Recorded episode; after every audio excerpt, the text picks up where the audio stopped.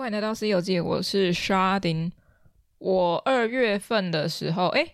不对我一月底的时候去了台北一趟，但也是有跨到二月啦。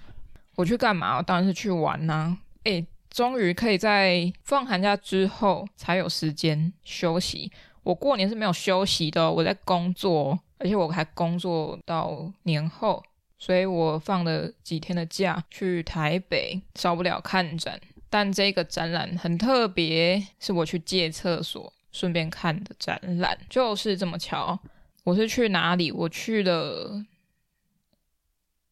我去哪我去新庄文化艺文中心，一楼的展览我不想讲，二楼没有展览，三楼有展览。三楼的展览呢，我现在在官网呢是找不到的哟。三楼展览跟布袋戏有关的，在介绍钟任弼先生是布袋戏偶师傅，他是出生于民国二十一年，他十七岁就开始演出布袋戏偶，后来也有进入到电视产业里面去演布袋戏的节目。他是民国二十一年出生于西螺的布袋世家，他爸爸阿公都在做，他就传承了他家的布袋戏的技艺，在十七岁就演出了。民国四十二年，他跟吴天来先生共同编创了金光戏的脚本，开始了台湾金光布袋戏。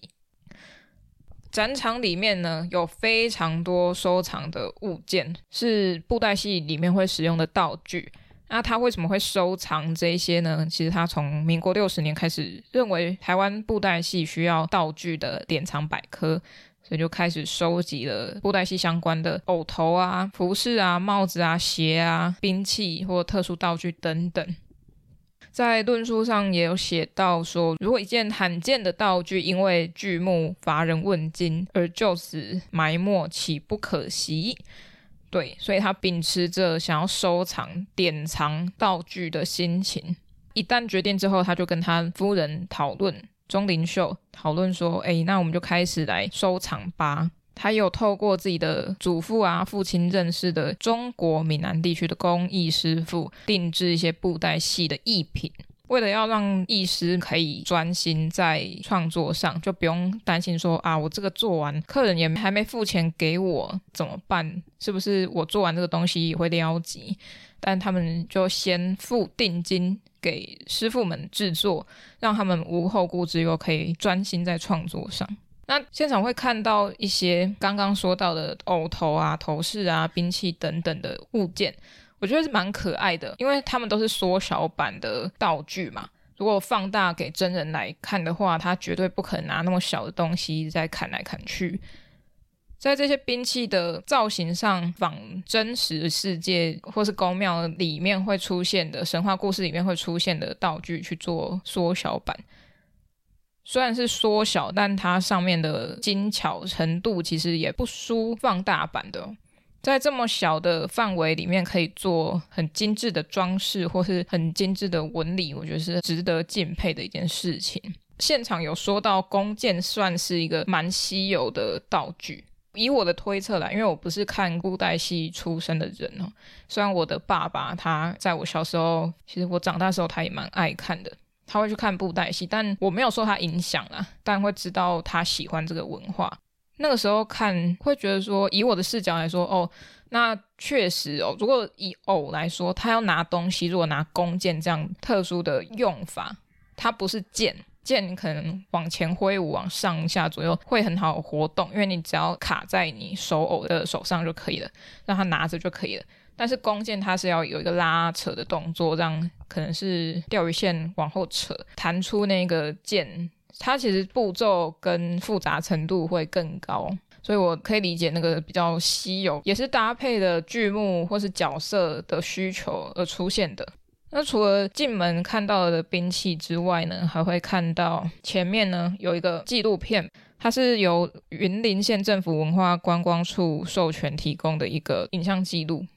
他做的其实还算不错啦，但是看出有年代感的那个那个节奏感有点小小的诡异，但是还行，就是以认识钟任弼先生来说已经足够了啦。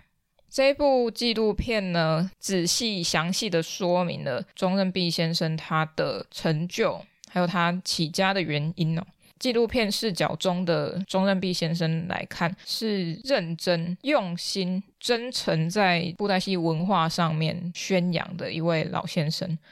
他进入到学校，到宜兰校威国小担任布袋戏社团的老师，这真的是很难得的，因为小朋友愿意学，而且他是一个国宝级的人物，去校园里面教是很难得的经验耶。如果我是那间学校的小朋友的话，我应该不会去，因为我根本不知道什么是布袋戏嘛，那要怎么引起小朋友的兴趣，我甚至也不知道它是国宝，小时候怎么可能知道，可能就算知道了，那可能也是课本写的，社会课本上面写的提到的，嗯、呃，讲一下就没了，就忘了，反正记得的都是那些西洋美术史里的人物，对，所以是很难得的。而且后来他的这些学生长大后还有自己去推广布袋戏，或是成立剧组等等，或是继续传承，这些精神都是很难能可贵的。那现场有很多很精细的呈现，比如说帽子啊，他们那些掐丝啊，是蛮厉害的，在这么小范围内做到这些东西。呃，还有一点是平常看到的一些珠子看起来很廉价，但是如果你善加利用它们去编排造型啊、配色啊，它们都可以变成漂亮的、很美的存在。很多东西集结在这些布袋戏友身上的时候，它的韵味就出来了，很赞。那些我平常想不到的亮片，我觉得我很不喜欢的颜色，在搭配之下它们有加成的效果。那我也不知道该怎么跟大家叙述这个内容物，我也不是很了解他们身上的一些纹饰啊，或是符号的代表性是什么，或是这尊布袋戏偶它代表的人物是谁，哎，那些我都一概不知啊。所以大家就听听我叙述一下这个展场好了。这个展场非常小，所以你大概在里面绕一个圈就没了，就不是一个非常大的展场。志工阿姨跟我说之后会移到二楼去，那好像不会一直都是中任弼先生的作品或是收藏，可能会有其他的戏团啊，或是想要来借展的朋友们都可以来吧。我是不太清楚他的意思啊，因为我问他的问题跟他回答我的问题其实是出入的，所以我就把我知道的资讯告诉给大家。OK， 现场是一个非常呃有年代感的展场啊，玻璃柜也是那种木质感很重的，看起来不轻盈的一个展场，都放在柜子里面啊，玻璃罩住啊，确实他们是需要被保护的，毕竟这些东西可能只有一个两个，或是绝版了，或是接触到空气，或谁不小心手贱去碰一下都可能会碎裂。因为在后面呢，除了头饰啊或是轿辇啊，哦，轿辇也蛮有趣的，他把每一种功能性的轿辇都排放在那边，有龙车啊、舞轿啊、銮轿啊、文轿啊，还有凤辇。 OK， 那还有新娘轿以上。对，除了这个之外，还有旁边的很有趣的一些虾兵蟹将，还有五路财神啊等等。在展场左侧论述墙的背后放了戏友穿的服饰，那面墙我觉得蛮精彩的，由他的夫人去制作的服装哦，有些都是看过的一些造型跟配色，但有些颜色我真的是很佩服他们，在一些中间色调干枯颜色的配色，像一些比较米黄啊或是枯绿色那种的，它的配色很漂亮，我很喜欢，不吝啬去用一些闪亮的颜色啊，比如说亮粉、亮蓝，在它编排下我觉得服装的特点都很显眼、很明显，而且很能知道这只角色可能扮演的是什么样的职位哦。这一面墙我超爱。在这面墙往下顺过去就是他收集的老旧的布袋戏偶，我觉得在这个展场里面看到很难得啦，但它也是一个布袋戏文物馆嘛，所以也是不太讶异。但是有时候就是这种明明只是去上个厕所啊，就发现个新大陆，那种惊喜感是更强烈的，就像我看到这档展览是一样的，因为我居然看到了一九一零年代以前的或是左右的布袋戏偶，很多尊啊，大概有五尊左右，每一个展柜都是一个时期。那第一个时期最古老的古册戏时期是一九一零年代以前，台湾布袋戏的演出剧种多为古册戏，剧本以古书演绎小说为主。钟任弼先生的新兴阁、钟任家族，他们其实是从中国漳州诏安县移民来的，他们把家乡的戏曲潮调一起带过来，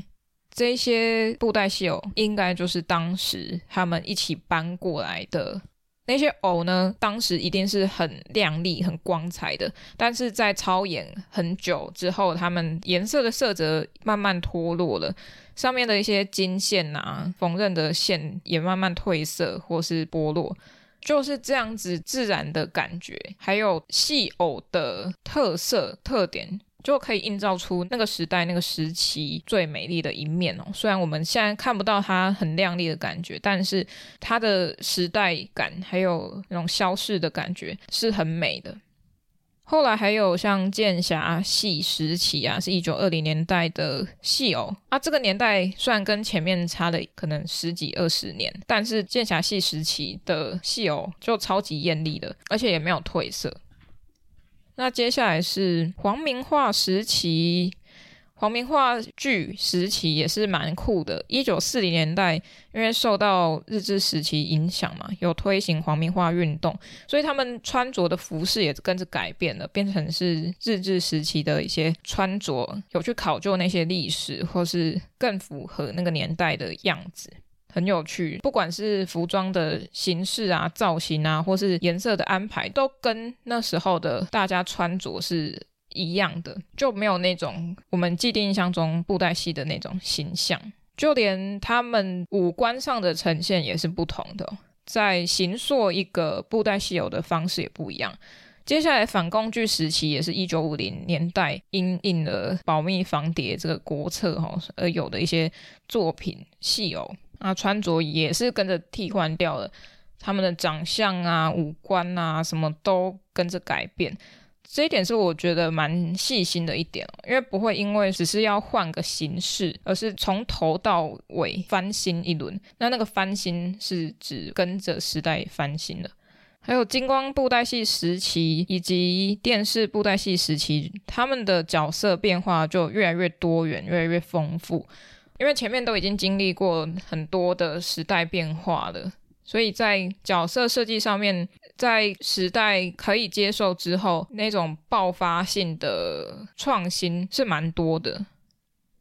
还有现代剧时期啊，或是他们到校园里面用布袋戏的表演形式去宣导一些治安的问题啊，或是什么毒品防范的问题，都会跟着主题去做改变。比如说到校园里面去，他就会给他穿学生制服啊、戴学生帽等等的。我觉得应该很少人不去喜欢这个啦，就是就算你平常不会去看、不会去关注，但是它成为一个演戏的形式，传达一个戏剧给大家的时候，其实不太会有人去排斥它，除非是会害怕的。像是我的学长是苏俊颖学长，他在发展布袋戏这一块还蛮特别的，当然不是在走嗯传统的戏剧方式，而且还会有更多以前我看布袋戏想象不到的事情，或是他的戏偶都是自己捏塑，有好大一尊的，可能比我自己的桌子、比自己的电脑还什么的还要大，透过很多人共同操演才可以完成的一部作品或是一个偶这样。所以都别小看大家认为传统的东西，可以怎么样把它做到创新又不失那种韵味，这就比较困难的。那在很意外的看到钟任弼先生他的创作，我觉得很值得。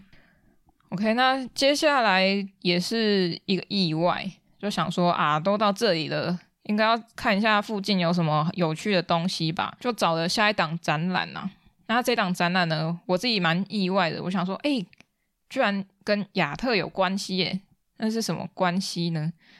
因为他跟国家电影及视听文化中心合作，在介绍纯情类恋爱风台语片罗曼史的合作啊，我自己其实对老电影是很被吸引的，我很喜欢看黑白片。进去这个展厅之后就想说，哎，居然在这边没有碰到亚特本人，但是有看到合作的单位，蛮有趣的。这个地方在新庄区，它算是一个蛮新的建筑吧，我没有研究。在外面有草地，我觉得蛮舒服的，蛮可爱的。我去的当天还有应该是幼儿园的小朋友在那边户外教学，我就走进去国影中心嘛，可以这样简称吗？哦，我就进去了。我的正前方呢有一个机台，它是蛮有趣的互动装置，你可以在机台上面选一部它上面提供的电影，都是老电影啊，我忘记拍是哪几部了，有大侠梅花鹿、王哥柳哥游台湾吗，还有什么那部泰山是什么忘记了。好，我就在那边玩。玩什么？他给你选大概有五部或六部电影吧，点进去之后他会有一个简介，你可以看简介或演员名单。下一步呢，你可以把自己的脸 P 到他提供的剧照上，也就是我看完那个简介之后呢，下一步他会给你选择他已经截图好的剧照，那个剧照都是有里面角色的人脸的剧照，他截录下来让你选。那王哥柳哥那个他就会有两人的选择，就是在一张剧照里面有两个人，那你就可以跟你的朋友一起把人脸 P 上去，但你不用去手动拉你的人脸位置，是接下来呢你选好了你要的剧照，在下一步有一个前镜头拍摄你的脸部，那你就把口罩拉下来，因为你如果没有拉下来它是不会去做编辑的，我的经验是这样。所以把口罩拉下来之后你按拍摄，它就会把你的影像传到它的电脑里面去，它问你要不要重拍，如果不重拍你就按下一步，它就会把你的脸 P 到你选择的那张剧照上面去，你就变成它了，没错，就是这么简单。我这边玩超久的，大概有十分钟吧、啊、因为我自己觉得很好笑，我这边玩然后边玩边笑，就是那种窃笑的，我觉得在旁边看应该觉得我是一个好笑的人，而且我摆的脸部表情是超丑的。我想说诶，那这样子我的鼻子啊或是嘴巴会不会跟着变，因为我有些是皱眉头，真的有够丑，而且我觉得很好笑。对，只是单纯觉得我自己有点智障。嗯，好，玩一玩它都可以扫 Q R code 去存你的合成的照片。我去的那一天呢，刚好是租借导览机还在算是试营运的阶段吧，所以是免费的啊。我忘记拍那个地图啊导览机的东西了，我觉得是蛮清楚的，你可以边走边拿着地图去游览这个空间。空间其实算不大，所以很快就可以看完了，但是在二楼是蛮精彩的，但等一下再说，我先把一楼讲完。一楼还有商品部啊、咖啡厅啊，还有儿童可以去阅读儿童书籍的地方，小小的蛮温馨的，还有可以放黑胶唱片的地方，也在儿童书区的旁边而已。然后旁边有一块很大的白墙，上面有投影，也是互动的装置，那个装置你站在它最佳互动地点啊，有有一条线上面，它感应到你之后它就会跟你做互动。第一个是你可以快转或是倒转，体验一下那个身体联动时间的感觉。第二个体验的方式是在感应点呢挥动你的双臂，很像雪天使那样子挥动，它就可以修复老电影。比如说原本的杂点很多啊，线条很多啊，你这边挥动就有点像你在擦拭掉那些污点脏污一样，把它擦掉，最后你就会得到一个清晰版修复版的电影，也是蛮扣合到影视中心的点吧，因为有修复的工作要做。刚刚有说到导览机在二楼的部分很精彩，是因为他们有一个时光走廊，如果没记错的话是在楼梯上去的右手边，你会先进到一个地方，是它有两个影像，一个是修复前，一个是修复后，看到那个对照，有很多部电影都被修复过了。影像墙的右侧那边有一个感应门，你是可以进去的，但那个有点不明显啊，就是除非你有地图，你如果不是一个很会观察地形的人，你可能会遗漏那个展区。走进那个时间走廊，进去那个门，它又是一个小空间，它真的不大，机台呢都有放在那边，以前的照相机以前的摄影机啊，拍片会使用到的器具都放在那边。导览机的功能就是在你可以按数字去聆听它所介绍的内容。器具方面的话，我觉得如果没有导览机还可以阅读，因为它的文字还是算有介绍到，但是在右侧的部分呢就有四个展柜，那边都是放一些文物，它虽然有放编号一编号二的功能是什么，或是它是什么东西，但它的历史内容可能不是大家都很理解。对于我这种人呢，就需要导览机来跟我介绍哦，这个展柜可能都是哪一些时代背景下产生出来的物件，或是这部片我因为听了他的导演之后，我知道他大概遇到了什么状况啊，或是多受欢迎等等的，像是手稿啊，或是剧本啊，台词等等的，或是一些影像都蛮珍贵的。好，那再回来刚刚说到的那些机器，我觉得有一个蛮可惜的点，因为那些机器它不是用方形的亚克力盒亚克力箱去罩住，只有我刚刚说到的右侧那四个展柜是方形的，但器具它们是圆形的展现，因为你这样就可以环绕，就不需要只靠一个一侧的视角去阅读这些物件了，去欣赏它们了。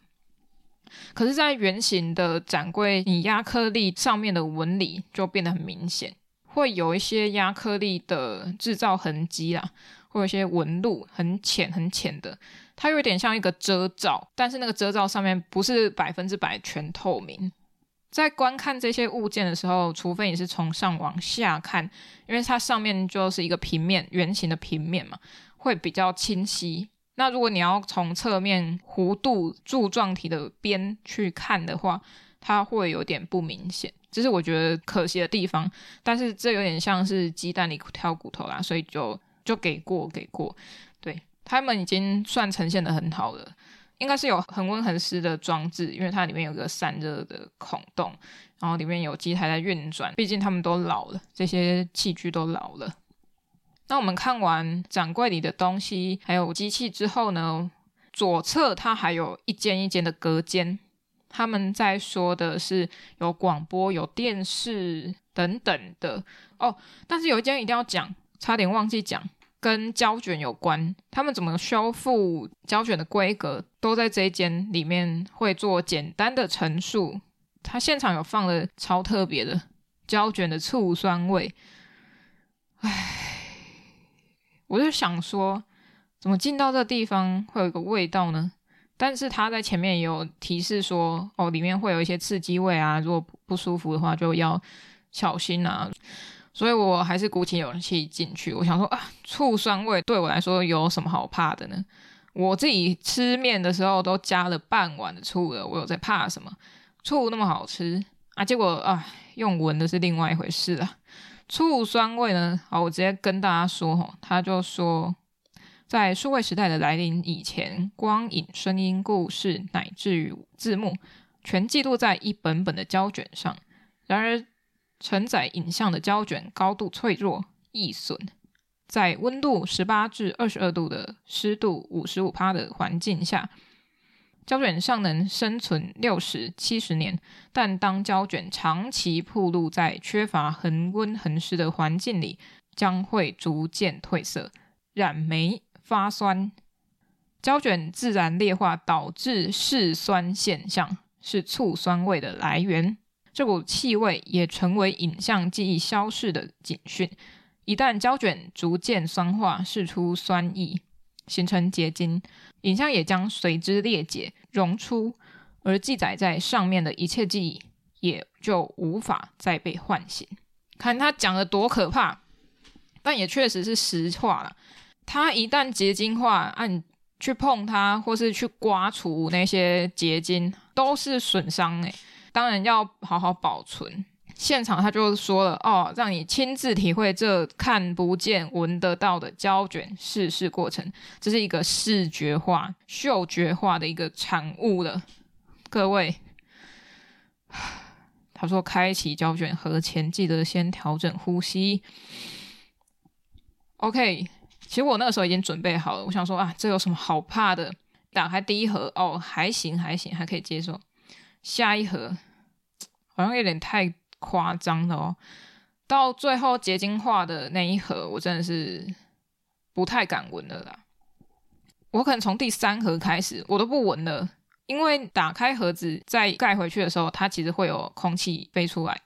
所以我就把它盖回去去闻它飞出来的空气就好，我不需要去主动闻它，我就闻得到气味了，多夸张，真的是非常的可怕，不是臭而是太刺激了。我们可以想象那一些修复影像的人如果要面对这么多待修复的影像，可能还没有那么严重的他还可以修复，但是他还是必须克服那个醋酸味，我觉得真的辛苦辛苦了辛苦了。然后那边有一个修复的一个机台啦，会让你看到实体的状况，然后还有右边的有声音修复的、啊、影像修复的、啊、还有怎么样保存的一些影像记录。接下来的展间介绍影像不是只有电影而已哦，它还有电视的或是传播媒介的都会被介绍到，还有像广播，广播也是可以让你自己去调频率的，然后会让你听一下那个电台可能在干嘛，它也会有一个荧幕去显现文字给你看，然后你再调整你不一样的频道转去别台，它又会给你看那一台的介绍。简单来讲是这样。这个我逛了很久，大概有四十分钟吧，我就是一个一个慢慢听慢慢看，闻那个味道。接下来三楼是图书馆，我觉得是一个超级适合泡一整天的地方。图书馆不是只有书，还有影片，旧电影老电影都在里面找得到，台湾的比较多，西洋的比较少，像是我要找新浪潮电影我就不太找得到，但是如果是英格曼的作品就有，还不错，但也不一定是全套的。如果喜欢影视电影的朋友们也许可以去那边挖到一些宝吧，因为我是租借导览机上去的时候我其实很疑惑我到底能不能进去，因为它看起来是要办卡才可以进去，但那边的馆方人员告诉我哦，如果有租借导览机的话你就可以免费进去，那边还有柜子可以让你放东西，你要放完东西才可以进去，他怕你偷东西嘛。那边的书籍当然是艺术为主，但是更多的是影像，比如说教你怎么拍片啊，怎么导演，怎么编剧，因为我不是电影相关科系或是传播媒体的相关科系，我是不知道那边的书籍齐不齐全，但以我这个外行人来看的话是蛮新奇的。它旁边的桌子有一排都是有插座的，超贴心，可以看书，还有一些座位是可以让你看影片的，你就可以在那边看它现场有的 D V D， 还有两个是团体看电影，我觉得很像太空舱的东西，因为都白白的很酷，那个地方整理的很干净，也不知道是不是还没有人去使用啊。我的体验下来是蛮舒服的，那个整场的氛围啊是很干净安静，遇到的人员都还蛮友善的，对，然后厕所也很干净。呃，如果回到一楼来说，商品部的东西我觉得也是我会想买的东西，但我没有买哦。它商品部我不知道它是怎么的，好像有调整时间，所以我去我从早上到下午离开它都还没开，呃，有点可惜，但它的商品都可以在网络上买得到了。有一个主修电影那个很帅，还蛮想要的，如果有朋友想要给我，欢迎欢迎给我吧。这就是我在新庄地区为了厕所而找到的两个地方啦。补充一点啊，它在二楼的部分有两个影厅，一个是小影厅，一个是大影厅，它都是用杜比全景音。然后我是很可惜当天我就要回台南了，所以没有办法体验这些影厅看电影。呃，我那天去好像是礼拜几，礼拜五晚上有一场电影，但我没办法看，但它假日场次比较多，然后也不一样的电影，大家有兴趣的话可以去关注一下。嗯，在一楼我们刚刚玩那个P脸到角色上面的成果，它其实会收集大家的结果投放在二楼的白墙上面，所以你可以看到大家的脸在上面，但其实也认不出是谁啦，除非它真的特征太明显了。好，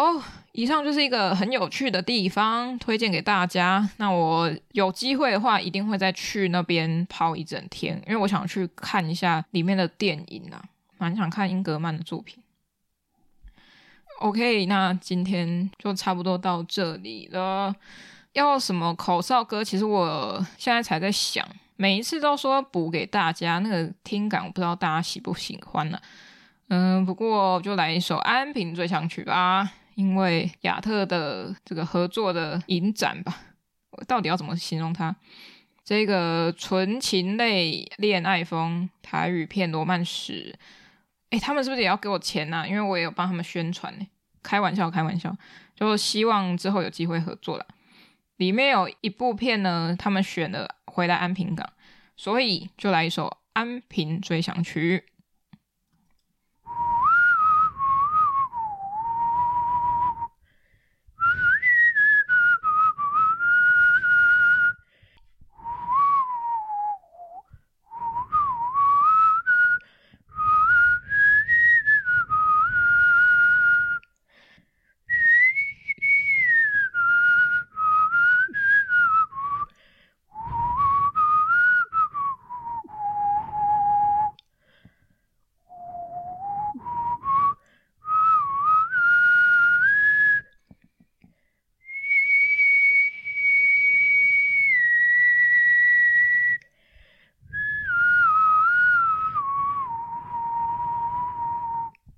OK， 这首歌其实我很熟啊，因为我国小的时候弦乐团都是拉这一首歌啊，我从第三部拉到第一部，我三部都拉过了，所以我是蛮熟悉那个旋律的。安平追想曲呢，它是由许石所做的，许石他是二战后的台湾作曲家，还有高虾拿样也是他做的南都之夜马西一泽耶。哦、那他致力于推广还有整理啊一些台湾民谣，推广乡土音乐。然后许石他是台南人嘛，哦，他诶中西区中西区的小朋友，嗯，他出生于中西区。哦，安平追想曲呢是一九五零年，也就是民国三十九年所作，许石跟陈达儒一起作词，然后后来变成广播剧，然后由杨丽花饰演。在台南旧的总图呢旁边就有一个许石音乐图书馆，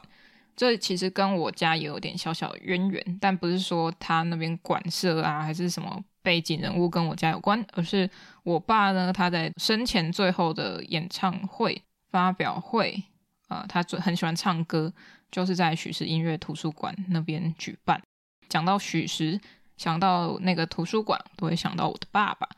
所以安平追想曲不只是我 我,、呃、我小时候的回忆啊，也是充满着跟生活、啊、我的家人啊的各种回忆吧。 OK， 今天呢很高兴又这样扣扣扣扣回来我自己的台南的生活啊，我的家人啊，就是一个好的展览总是会让人有很多的想法跟感触啊，希望大家会喜欢最后这一曲啊，完全不用背就直接上，不然我刚刚前面其实在录那个钻石钻石亮晶晶，就是倪瑞红那集访谈。嗯，好，那这集就到这边吧。如果你喜欢什么电影都可以来跟我讲，因为我也不知道大家喜欢什么电影，然后我一开始说要做一些电影专题但也没有，呃，之后再慢慢补给大家，可能之后补个灌篮高手吧。 OK， 那我也不知道什么时候会录啦、啊、就这样啊，拜拜。